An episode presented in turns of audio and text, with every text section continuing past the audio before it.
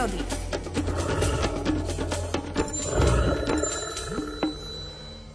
Známe príslovie nešťastie nechodí po horách, ale po ľuďoch platí čiastočne vo svete človeka, ale vonkoncom nie medzi ratolestiami prírody. Aj stvorenia prírody, či už zvieratá alebo rastliny, navštevuje každý deň nejaké nešťastie. Život v horách, lesoch či na lúkach píše každodenne aj smutné, tragické osudy, s ktorými sa nám ľuďom nikto z postihnutých nechodí potúžiť. S viac alebo menej tragickými údelmi ratolestí prírody sa stretneme najčastejšie len čírou náhodou na potulkách jej zátišiami. Poranené zvieratá sa totiž najčastejšie uchýlia práve na takéto miesta, kde nájdu aký taký pokoj, pretože vtedy vyhľadávajú samotu. S jednou takouto postihnutou ratolesťou lesa som sa stretol raz v auguste v oblasti Veľkého Šturca vo Veľkej Fatre. Vracal som sa s vážnicou z Hrivkovej do sedla na Šturec, keď si tu odrazu predo mnou trieli po zvážnici hlucháň. Bol odo mňa dobrých 70 metrov a keďže to jeho pobehovanie trvalo dlhšiu chvíľku, začalo mi to byť podozrivé. Vytiahnem z ruksaka ďalekohľad a zacielím na kohúta. Keď sa zastavil a chvíľku mi nehybne pózoval, hneď som vedel, prečo hlucháň neodletel.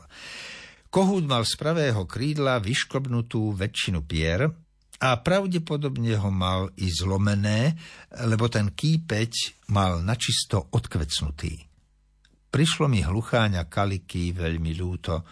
Predstavoval som si preukrutnú bolesť, ktorú musel tento mrzák podstúpiť, kým sa mu krídlo ako tak zacelilo.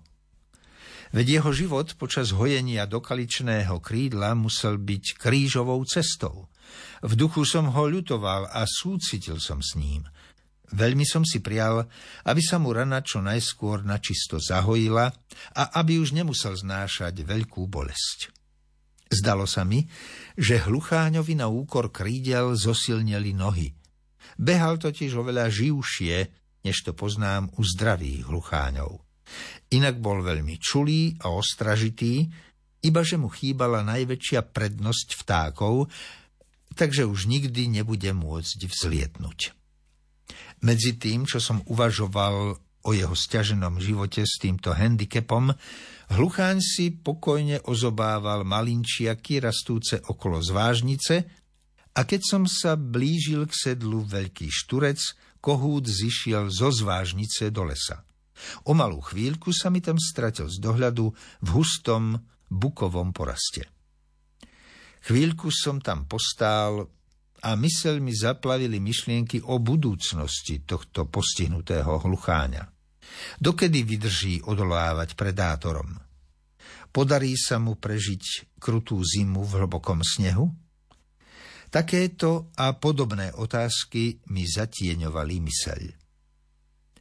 Cestou domov som sa snažil uspokojivo si vysvetliť, kde hlucháň o krídlo prišiel. Možno ho zaň chytil rys alebo líška a on sa šelme vyšklbol. Zachránil si tak život, hoci za cenu, že si už nikdy nevychutná pocit zladného letu nad rodiskom. A možno sa našiel nejaký pytliak, ktorý zatúžil po krásnej trofeji, a nevinného tvora trafil tak nešťastne, že mu spôsobil nepredstaviteľné muky a urobil z neho mrzáka až do konca života. Večer, keď som si ľahol, nemohol som veru dlho zaspať. Neustále som bol vedomým v spojení s hlucháňom kalikou.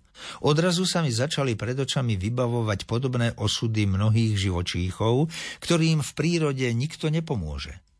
Koľko si len vytrpia bez liekov a všelijakých iných prostriedkov, ktoré nám ľuďom pomáhajú zmierňovať bolesti. Vtedy som si veľmi želal, aby človek nebol nikdy príčinou múk žiadného živého stvorenia na tomto svete.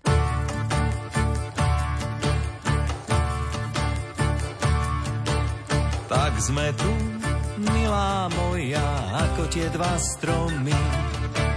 Širokom, nekonečne dva drobné atómy.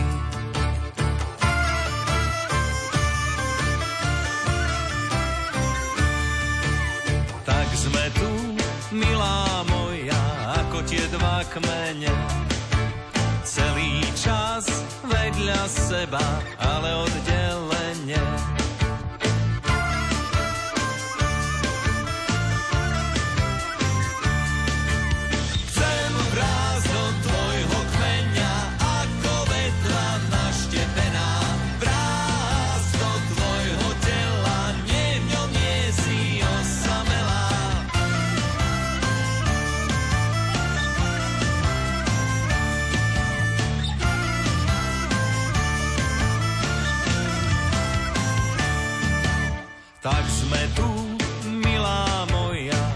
tie dva kmene.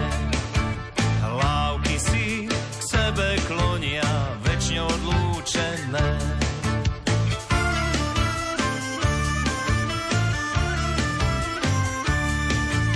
Tak sme tu, milá moja, ja som tu a ty tam.